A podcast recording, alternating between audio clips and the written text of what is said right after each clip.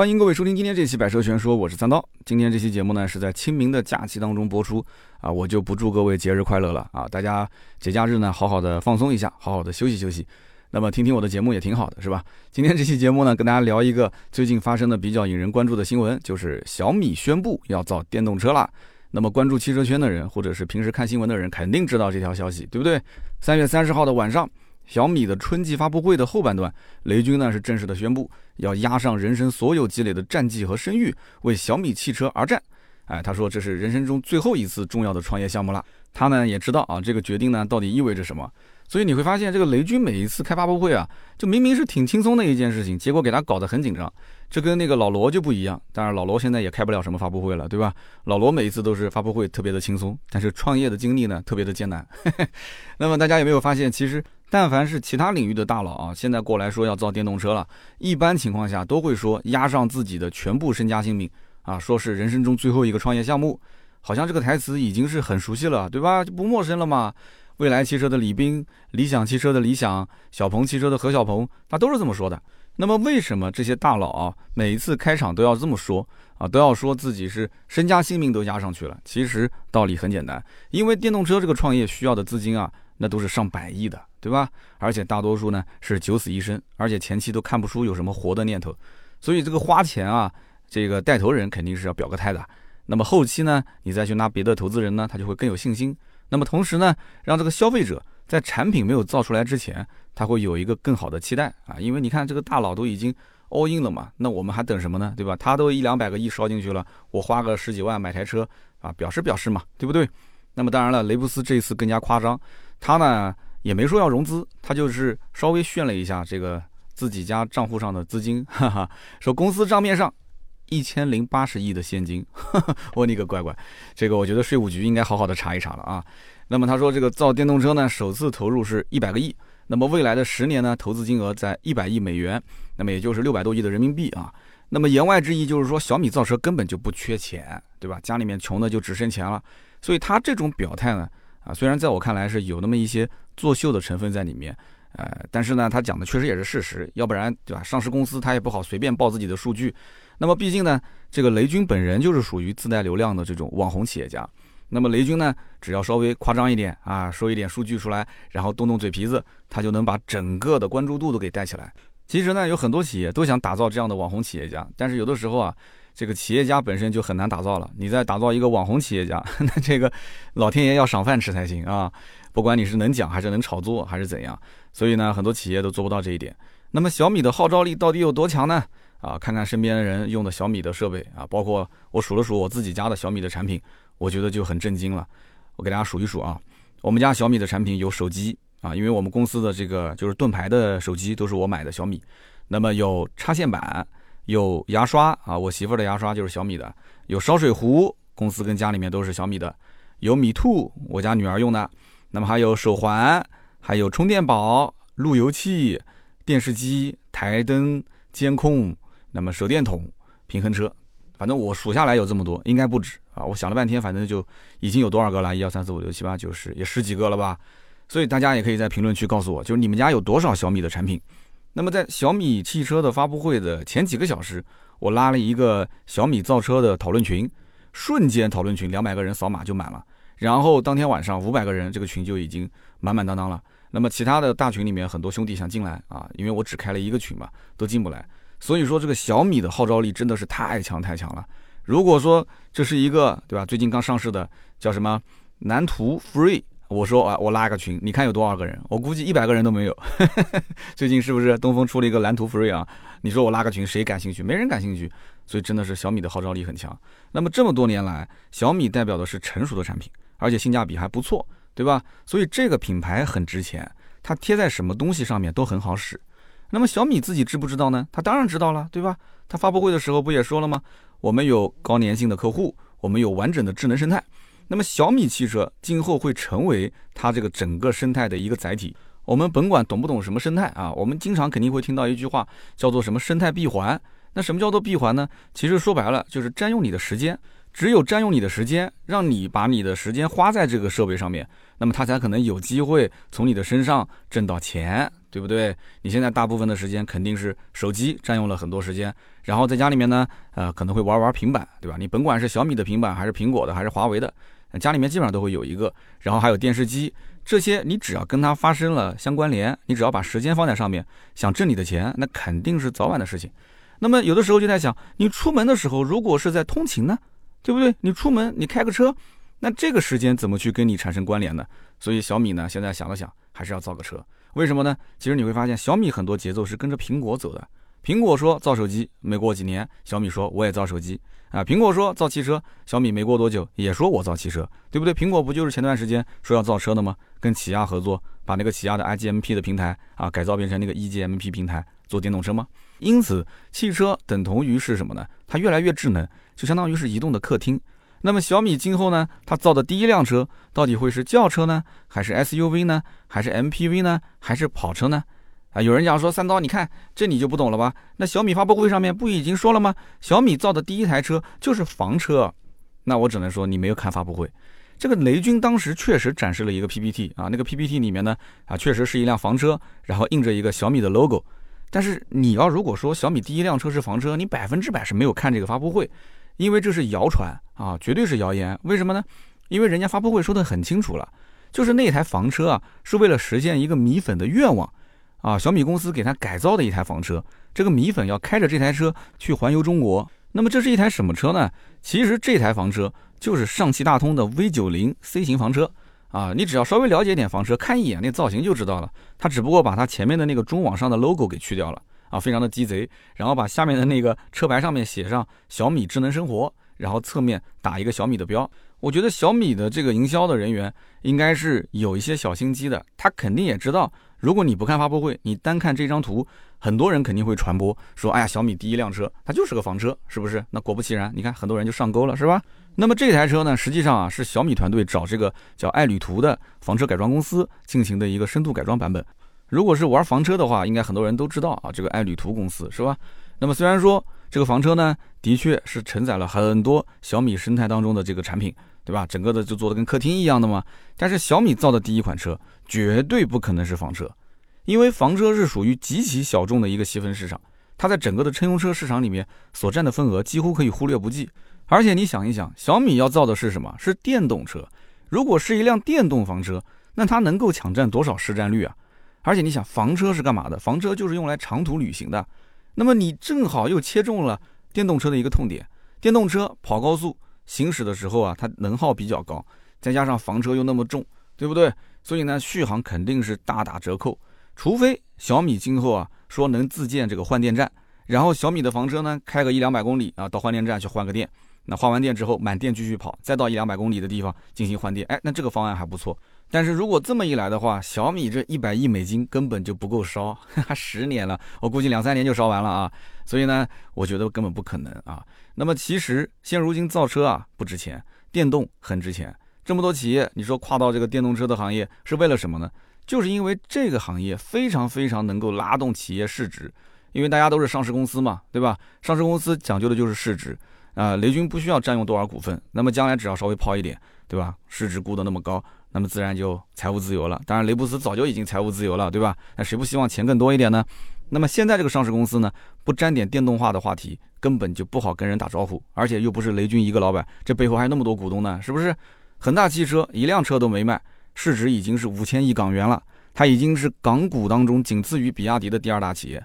那么再看像特斯拉这样的企业呢，人家年销量才五十万台，现在打的是丰田和大众这种年销千万辆的车企都嗷嗷叫。而且连 BBA 这样的豪华品牌都是个个噤若寒蝉，所以你想一想，这个电动车行业到底有意思在哪儿呢？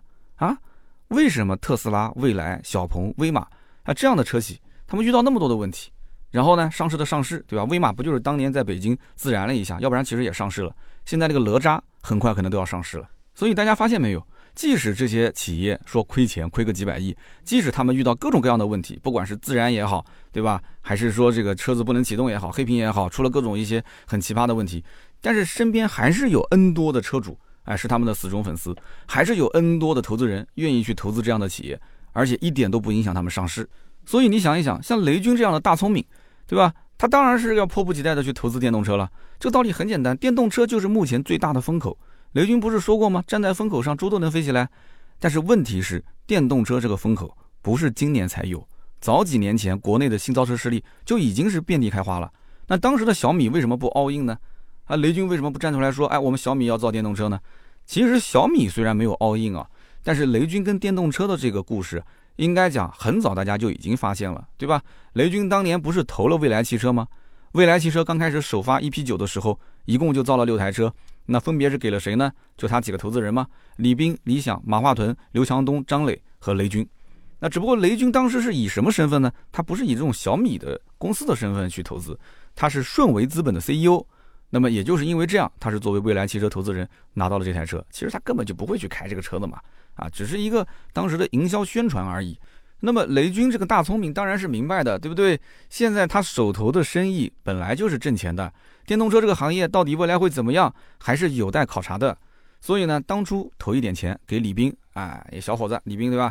你就相对靠谱，那么你就先去试试水吧。毕竟当年做易车，对吧？你自己还是比较懂的，而且背后又不是我一个投资人，对吧？要要亏，大家一起亏嘛。对吧？你说马化腾、刘强东哪个没有钱的，是不是？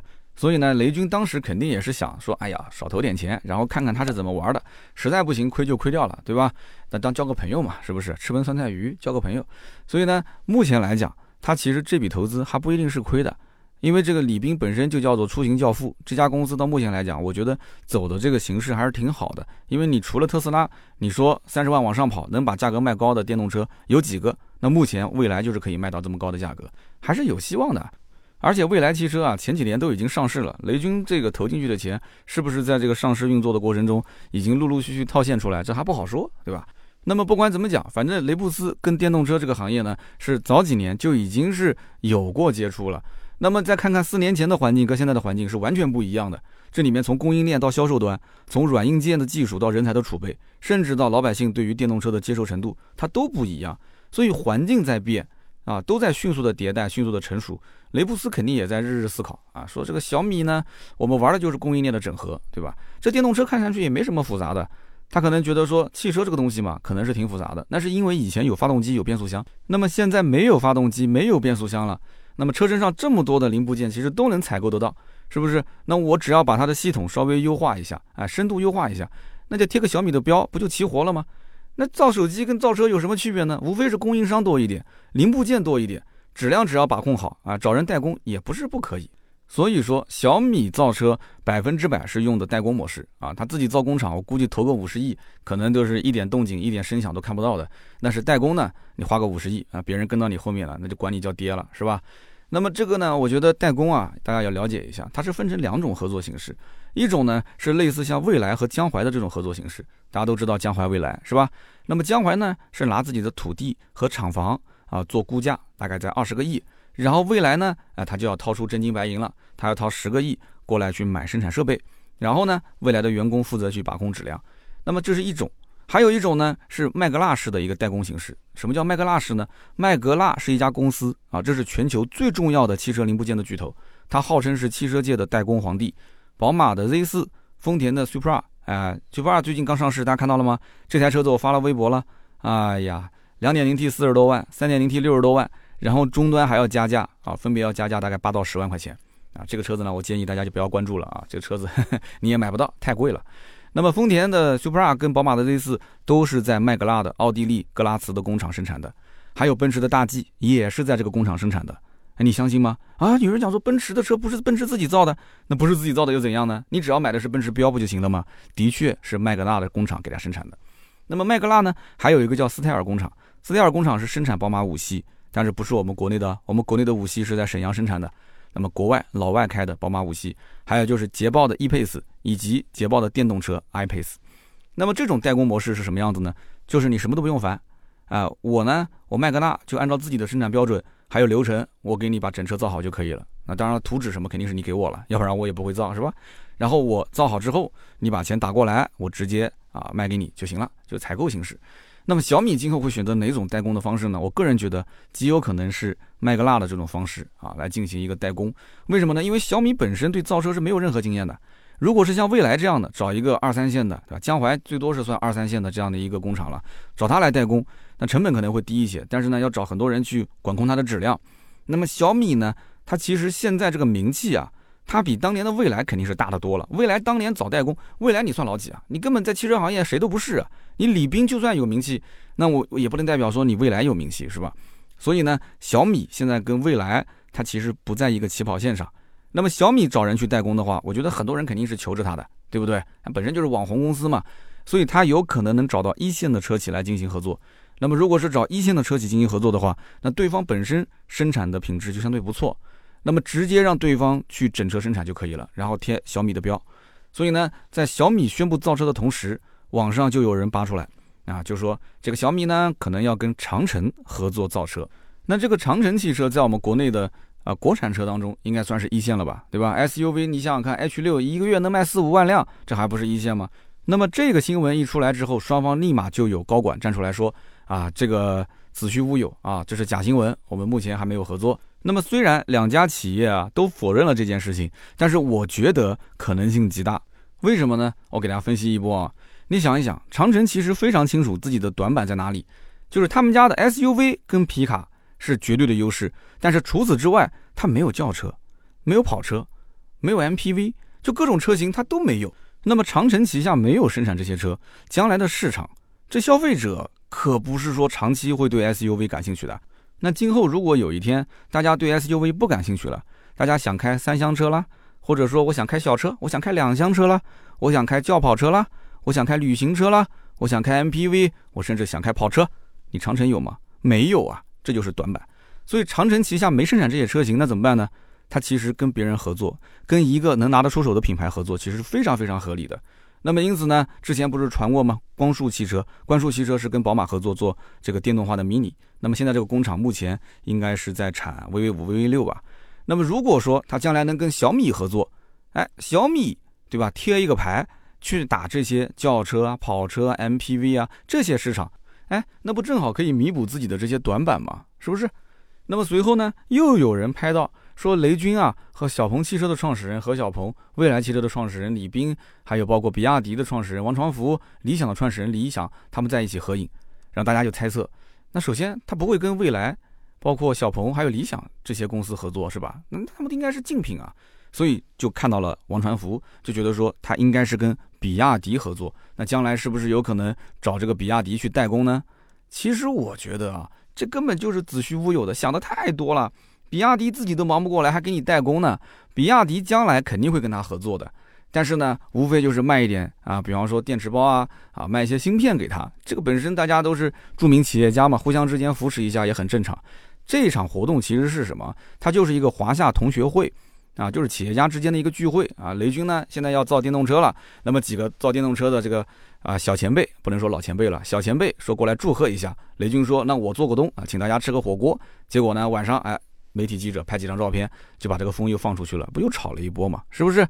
所以呢，小米造车啊，真的是有一点非常上算，就是几乎不要打广告，只要雷军抛头露面一下，那基本上新闻第二天肯定都是头条，是不是？那么从今天开始算起。小米真正意义上的第一台车，我们什么时候才能买到呢？啊，有人猜测说大概三年左右，对吧？因为蔚来汽车从成立到 ES 八的上市花了三年的时间，那么小鹏汽车从研发到量产花了二十七个月的时间。但是实际上，小鹏汽车从公司成立两千一四年到二零一八年的小鹏 G 三上市，实际上应该花了是四年半的时间。但是我觉得小米的第一台车，它应该在两年之内就可以上市。有人讲说你为什么这么确定呢？那我给大家分析一波啊。首先，现如今的大环境跟当年是完全不同了，电动车的整个供应链体系非常成熟，对吧？你说跟四年前的啊，甭管是蔚来也好，还是小鹏也好，那能一样吗？完全不一样啊，是不是？那么现在特斯拉在上海临港也建厂建了有一两年了吧？那么随着这两年销量暴增，带动了一大批的国内的电动车的配套生产企业，对不对？那特斯拉又不是说什么零件都自己产的。而且当时签合同签的就是你特斯拉必须所有的零配件啊，在我们国内进行采购，就是整个特斯拉的国产化的程度一定要达到百分之百嘛。所以的这些企业伴随着特斯拉的成长，它自己也是在逐渐的壮大嘛。那么现在反过来啊，反哺国内这些电动车企，我觉得完全没有问题啊。那么另外一方面，小米最擅长的领域是什么？是软件开发。那么现在电动车没有发动机、没有变速箱这些技术难题了。那无非就是把零配件采购齐了之后呢，自己搞软件进行架构，对吧？我们讲电控、电机、电池包。那么最后呢，就是时间窗口的问题。电动车这个行业，你越往后是百分之百补贴越少，现在能补一点是一点，是吧？越往后，整个市场的变数越多，你等个三年以上，你前期不是说干等啊，你是有资金投入的，你越等到后面，这个变化越大，你是计划赶不上变化，那你就不知道将来新能源车市场会是什么样子。所以现在赶紧坐上牌桌，这才是王道啊！不要下牌桌子。那么小米当年起家的玩法是什么呢？不就是参与感吗？参与感的模式。把安卓系统进行一个优化，然后呢，啊，发到网上，大家一起来共同体验，对不对？体验到这里，体验到那里都有问题，那怎么办？再进行迭代，那么弄出这么一个米优系统啊，跟客户进行反复沟通，频繁迭代，最后呢，优化、优化再优化，点滴的积累才能有今天的丰硕的成果。那么很多电动车企早年不就是学小米的玩法吗？哎，首发一批车啊，讲说什么呃创始人的版本，对吧？然后拉一个群，把车主放进来，然后说白了，这些都是半成品。大家开回去呢，今天有问题黑屏了，明天死机了，后天开不走了。哎，大家但是很开心啊。哎，有人讲车子有问题很开心，这个人脑子是不是有问题啊？脑子没问题，为什么呢？因为他的思考模式不同。他现在认为自己是一个创始人，他觉得自己是一个体验官，他觉得自己就是汽车厂家的测试工程师。哎呀，这他特别自豪。那越是出问题，他越开心啊！可能凌晨一两点掏出手机，他跟那个厂方的工作人员还要沟通。嗯，我觉得你车应该这么改啊！我觉得我的车子现在有这个问题啊，你应该往那个地方去改。他觉得是他在拯救世界，你知道吗？他在拯救整个汽车行业。所以我就讲嘛，雷军是这种玩法的祖宗啊，对不对？参与感嘛，一个不是很完善的系统，大家一起参与一起改嘛，是不是？那么因此不出意外的话，我猜测啊，小米造的第一辆车两年之内应该就能上市，它不需要那么完整。上市之后呢，不出意外，他会送你一堆的会员服务啊，他把你捧起来，你就是我最尊贵的 SVIP。然后呢，反正也不会有开机广告了，是吧？我就不知道具体还能提供什么样的服务了。那么小米的第一辆车，它会造什么车呢？大概是什么价位呢？这也是很多人关心的问题，是不是？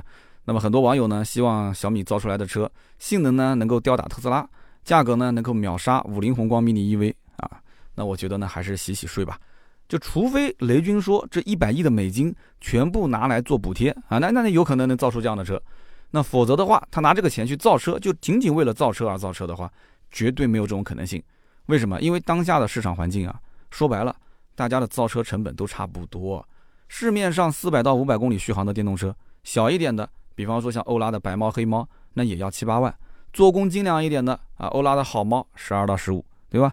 那么如果说续航，呃，也差不多在四五百公里吧。它是个 SUV，那基本上售价十五到二十万的区间。那么像小鹏 P7 这样，哎，说我是超长续航，我能定到六百公里以上，那它的定价基本都在二十五万到三十五万了。那牌子再硬一点的，像特斯拉，那就不说了。你除了那个标准续航的 Model 3啊，二十四万九千九，除了这个以外，其他的车型那都是三十万往上跑的，是不是？哪怕是走性价比走的非常非常极端的啊，像比亚迪这个品牌，人家造一辆汉 EV 也要卖到二十多万啊。所以我认为啊，小米造车肯定是先定好它的车型级别，然后再确定好它的性能区间，我要对打哪些品牌的车型，然后去优化它的成本。所以呢，你要看小米整个公司的风格是什么样子的，对吧？它肯定是首发那种特别跑量的车型，要走那种特别接地气的风格。大家应该知道去年有个新闻，对吧？小米的高管讲了这么一句话，说小米认为未来的天下得屌丝者得天下，得年轻人得天下。结果呢？这一段话在网上啊是掀起了轩然大波啊，很多网友特别愤怒啊。那为什么愤怒呢？其实说白了，你十几年前自嘲或者说你调侃你身边的人说，哎，你是个屌丝，大家其实无所谓的。但是现在不一样了，现在我可以自嘲我是屌丝，但是你不能说我，对吧？或者你关起门来内部讲一讲可以，你不能公开说，因为十多年前很多的年轻人他觉得说我不是屌丝，但是你说我是屌丝呢，挺可爱的。就这个词刚出来的时候是一种。比较可爱的这种好玩的玩笑话的形式来说，但是现在呢，这就不像以前的玩笑了。十多年前听过“屌丝”这个词的，现在我觉得再给他贴“屌丝”的标签，他可能就觉得说，我现在已经没有希望了。我如果还被称之为屌丝，我可能这一辈子就真的是屌丝，我翻不了身了。所以大家变得就更加的敏感，更加的矫情。那么因此，那个小米的高管因为这件事情不是被迫离职了吗？但是其实我们心里面都很清楚。就是在任何的产品里面，对吧？小米造出来的东西呢，价格的确很便宜，性价比也不错，但是绝对不是行业的顶尖产品，就是你但凡消费能力可以再拔高一些，你基本上可以用其他的品牌来进行代替。那么在汽车这个领域里面呢，啊，我们第一个想到的就是，那年轻人的第一辆车，哎，能不能选择小米汽车呢？家里面的首台车，那都是什么车呢？其实啊，基本上都是十到十五万区间的产品。那么目前的电动车市场，特斯拉呢冲击的是 BBA 这样的豪华品牌，那定价都比较高。那么其他的电动车品牌，谁能够冲击大众、丰田、本田这样的合资产品啊？特别是十到十五万的合资产品，其实是非常非常难的。那无论是轿车还是 SUV 啊，好像谁都不敢说自己是能干翻他们，对吧？那么小米如果说能够打造一款让大家一眼就能看得出来啊，消费者一眼就能看明白，说哎，这就是我要的第一辆车，它可以取代轩逸，它可以取代卡罗拉，可以取代雷凌、朗逸，成为我的代步工具，那小米造车就成功了。所以我认为它大概率会生产一辆三厢的轿车，它用十来万块钱的这个电动车的产品啊，可能甚至还要再低一些啊，八九万块钱，然后去替代十到十五万区间的合资轿车，我觉得这种可能性非常高。而且胜算也非常高，但是呢，一个新品牌，它也必须得有高端的产品去拉高它的基调啊，高端蓄能，它下面的车才好卖嘛。就像小米的手机口号嘛，为发烧而生啊。结果呢，其实它的发烧级的这个产品没多少人去买，对吧？那个最近上市的小米十一什么 Ultra，那个有几个听友买了，来留言告诉我，对吧？你基本上没什么人买。但是呢，它的中低端的产品其实卖的还非常的好。那小米汽车也可以啊，对不对？它可以说我也是为了性能而生。然后呢，象征性的出几台高性能的车，然后再限量发售，搞点噱头啊，这不是雷布斯最擅长的吗？等到这些狂热的粉丝尖叫完之后啊，这些低端的跑量车型，那肯定是不愁卖了吗？但是汽车行业的风险还是极大的啊啊！综合来看，小米造车各方面似乎都准备得很充分，但是呢，在整个的汽车啊这个新的领域里面，你要建立起研发、生产、销售、品牌这一整套体系。非常非常难啊，所以呢，对于雷军来讲，那以后的十年真的是有事可干了啊，这是一个非常大的挑战。但是呢，有一件事情啊，我觉得他可以讨个巧，就是他整个的销售端，因为本身我是做汽车销售的嘛，大家都知道很多的一些这个电动车的车企都喜欢在商场里面去开店，那么本身啊，这个小米的体验店就特别的多，虽然有的大有的小。但是呢，这个我觉得不是问题啊。那只要是小米想要，他把旁边的店面啊一起给拿下来扩建一下，然后小米的体验馆旁边再摆两台车，对吧？变成一个大的体验店，我觉得也问题不大。但是呢，汽车产品的营销啊，它真的跟手机、电脑、笔记本差别很大啊。你同样的一个营业员，你可以去介绍手机啊，介绍这些什么什么电脑啊，但是你要让他去卖车，他不一定合适啊。我是这么认为的。那么汽车涉及到很多的一些包括售后的问题，它也是远远比这些电子产品要复杂的多。那么手机死机呢，你可以重启，对吧？有问题你可以很轻松的去退换货。但是汽车到目前为止啊，我觉得还是相对比较困难的，因为目前大部分的家庭消费，除了房子以外，车子应该说是单价最高的商品。那么今后你说小米汽车能不能建立一个非常好的口碑呢？对吧？以后你要真的。把汽车跟这些生活家居用品放在一起，那那个消费者过来维权堵门呢？那本来是来买手机的，也不来买了，对吧？你还不如单独给他独立出去呢。你真要堵门，你去堵那个店，你不要堵商场里面的小米生活馆，是吧？哎，所以它每一个环节都很重要，口碑一定要建立好。那么当然了，我呢肯定也是祝福啊，小米汽车今后能越走越好，因为咱们中国的汽车产业，它需要一个闯入者进来啊，去革新，去改变现状啊。我们别的不说，我们就拿经销商的这种。价格体系来讲，成交价一直都不透明，是不是？大家买个车啊，还个价特别的费力，还得需要呃要我们这种买买车的服务，对吧？那小米这样嘛，以后就不需要买买车了，没有就没有了，对吧？我们也不靠这个去养家糊口的，所以呢，成交价格不透明，服务也不是很给力。那么因此，新造车势力它其实已经是在慢慢的去改造这个现状了。但是大家都知道啊，大多数的新造车势力其实品牌的号召力不够，影响力也不够。你甭管是现在的什么蔚来汽车、小鹏汽车、什么理想汽车，影响力都不够。特斯拉呢，它又是个外来的品牌，而且它的这个定价比较高，也不是普罗大众能消费得起的商品。所以大家呢，对于特斯拉这个销售模式啊，感知度也不是特别的高。但是小米如果进来之后，它的这种销售模式，它将来一旦要是爆发式的增长的话，它很有可能啊，会对于现在的这种 4S 店的销售模式啊，起到一个摧枯拉朽式的一个冲击啊，这个是非常可能的。所以我觉得小米造车不管最终的结果啊是好是坏，但是这一百亿的美元通过这十年砸下去之后，小米的量一旦要是起来，那很有可能在这个环节上，中国的汽车史肯定要给它记上浓墨重彩的一笔，是吧？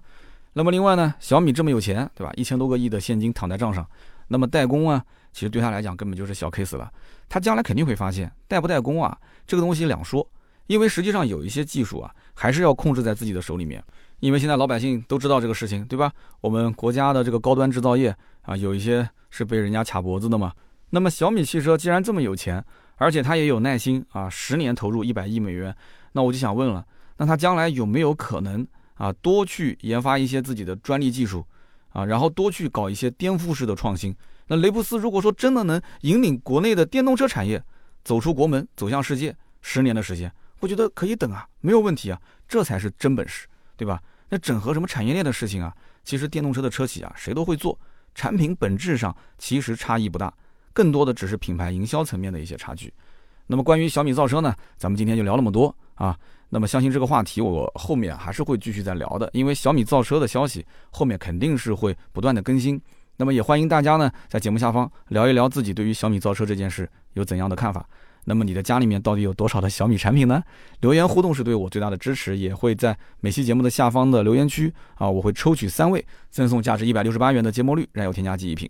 那么好，以上呢就是本期节目的内容。那么下面是关于上期节目的留言互动环节。那么上期节目呢，我们聊的是 DS 九这款车啊，又聊了一期法系。那么大家很开心啊，我看到一聊法系，很多人特别兴奋。那么其中有一位啊，叫做幺八零九二六零 FFYB，他说我是超级喜欢 DS 的设计，特别是 DS 五。哎，上期节目我看到留言区啊，很多人都说喜欢 DS 五，那你们当年为什么不买呢？然后这位听友讲说，我一直想买一辆二手的 DS 五解一解毒，可惜呢，好的车源特别难找，而且我在广西，整个广西都没有 4S 店，法系专修的这些修理厂也特别特别的少。我不知道为什么看到这一条留言，我就非常无耻的笑了一下啊，因为整个广西省都没有店，然后二手车也淘不到，这个怎么说呢？就说明什么？就说明你们当年这个地方的新车卖的就很少，然后当年买到手的这些车主跟你一样。也就是觉得说，哎，这车确实挺好开，也挺好看的，对吧？那卖的也不值钱，甚至卖出去，很多你们当地的人连 4S 店都没有见过，他都可能都不认识这个牌子，对吧？所以呢，还不如留着自己开。因此，我建议你啊，下次在路上如果看到 DS 五的车主，你直接拦下来，哎，你拦下来，你把车子横他面前，但是你注意安全啊，不是那种横啊，就是停车的时候稍微横一下。你跟他说，你说我特别喜欢这个车啊，然后你能不能告诉我，你车是不是全程 4S 店保养？哦，你们当地没有 4S 店。那我应该怎么说呢？就是你有没有按时保养？然后你说我特别喜欢这个车，你要表达一下诚意嘛，对吧？你说车上的人你可以带走，但这台车我请你留下，我们马上立刻就可以去二手车市场过户。哎，你这样子我觉得成功性还比较高。你去二手车市场淘，你在整个广西你淘到哪一年呢？是不是？好的，我们看下一位听友啊，下一位听友叫做敬业风，他说：“哎呀，三刀说到了江苏省就只有三家 DS 店，我当时都惊呆了。”因为前一阵子我还看到我们当地的 DS 店还开着呢，然后我就听到三刀讲说镇江有一家 DS 店，我当时都笑抽了啊，因为我就在镇江。那么镇江前几年呢，DS 这个路上啊能见度还是挺高的。这两年呢，虽然说好像没有以前那么多，但是也不算那么稀有啊。我身边的朋友有买 DS 六的，也有买 DS 五的啊，都是几年前买的。那我也问过他们啊，据说开的还不错。车主呢还挺喜欢这个车的，也不知道他们买完之后有没有后悔。改天我来采访一下他。那么今天这期节目下方啊，金叶峰，你可以说一说，就你这几个朋友采访了吗？发条微信问问吗？后悔没后悔？我跟你讲啊，他就算后悔也不会跟你说，而且他后悔肯定也就是当年刚买完的那一阵子，对吧？骚气过完之后，就感觉这车子呢又回归了一个平常心，就没什么意思了。但是呢，卖又不值钱，你现在问他，他肯定不会说后悔的，因为毕竟开那么多年了嘛，是吧？所以呢，我觉得，哎呀，有些事情成年人就是这样啊，就是在外面呢要风风光光，对吧？自己受点苦受点累嘛，就自己啊抱着枕头哭就可以了，好吗？那么下面一位听友叫做 B A N P R N G S H U I 一百，叫半瓶水啊，半瓶水。他说，我觉得法系车跟纳智捷有点像，就被网络给搞死了。本来呢，身边开的人也不少，结果网上一致评论说这是小众车，这里不好那里不好，然后给人一个惯性思维。就是说法系车不保值，毛病多。他说我就是法系车主，我有两部法系车，我有一部世嘉跑了十二万公里，我还有一部标致四零八跑了八万公里，基本上都没什么毛病。你说它是个好车吧，也谈不上，但是在同价位来讲还是相当不错的。嗯，我觉得真的这是一个法系的死忠粉啊。哎，那我想问了，你这两台车公里数也挺多了，那要不卖掉换一辆 DS 九啊？你可以这期节目你告诉我，你考不考虑？，DS 九要不换一辆？真的，我觉得你这个世嘉四零八都可以换嘛，你绝对是升级了嘛，是不是？好的，那么以上三位呢，就是上期节目的中奖留言，也是非常感谢大家踊跃的在我们的评论区啊留言互动，这是对我最大的支持。那么大家呢，如果想加入我们的微信群，也可以添加微信号四六四幺五二五四，同时呢，也可以关注一下我的微博啊，百车全说三刀，还有我的抖音三刀砍车啊，粉丝量马上已经快到八十万了啊，经常晚上做直播。直播非常精彩啊，很多老铁都看过了，你可以评论区跟大家说一说嘛。三刀的直播精彩不精彩是吧？每天晚上直播人气还挺旺的，谢谢大家啊，谢谢我们各位听友过来捧我的场。那么今天这期节目呢就到这里，我们下周三接着聊，拜拜。